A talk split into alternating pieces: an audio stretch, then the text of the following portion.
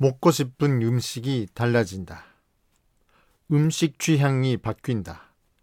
젊었을 때는 만두 전식 같은 것이 가끔 먹고 싶었는데 요즘 그런 생각이 전혀 없다.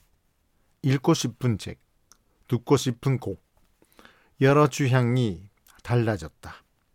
그만큼 나이가 들었다는 것인지 인간으로서 연륜이 더해졌다는 것인지 지금은 알 수 없다. 심신 모두 건강하기 위하여 식사와 취미를 소중히 하고 싶다. 좋은 습관이 좋은 인생을 만든다. 이건 이해하기 쉽다. 나쁜 습관이 나쁜 인생을 만든다. 이것도 당연하다. 그렇다면 나쁜 습관을 좋은 습관으로 바꿔나가면 되는 것이다. 늘 몸 어딘가에 근육통이 조금씩 느껴지는 그 상태가 좋다. 조금만 몸에 부담을 주어 스트레칭을 해보자.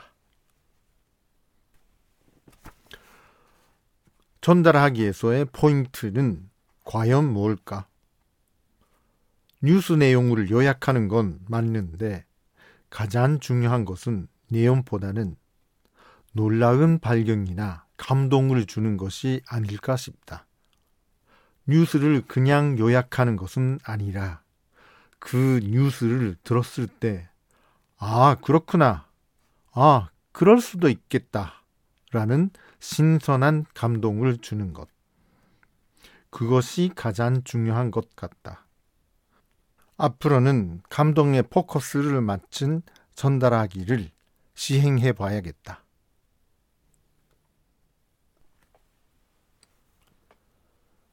한국어를 가르친다 라는 것에 초점을 두면 공부의 질이 달라진다. 예를 들면 헤어제 만드는 방법이나 비유마 설명 등 그냥 설명을 듣는 것보다 가르치려고 해서 듣는 것이 훨씬 이해가 깊어진다.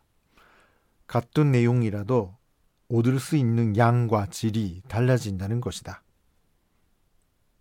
한국어 학습 과정에서 얻은 것들을 다음 세대에 아낌없이 전수하는 일을 해야 한다. 그 역할을 감당하는 사람들이 많아진다면 일본과 한국 두 나라의 연대는 훨씬 더 강해질 것이다. 가르치는 일에 더욱더 많은 관심을 갖도록 하자. 방에서 하는 스트레칭, 방에서 하는 요가, 유튜브를 보면서 할 수 있는 것들이 많아졌다. 이런 방법도 있었구나. 화면을 보면서 따라하면 되는 것이다.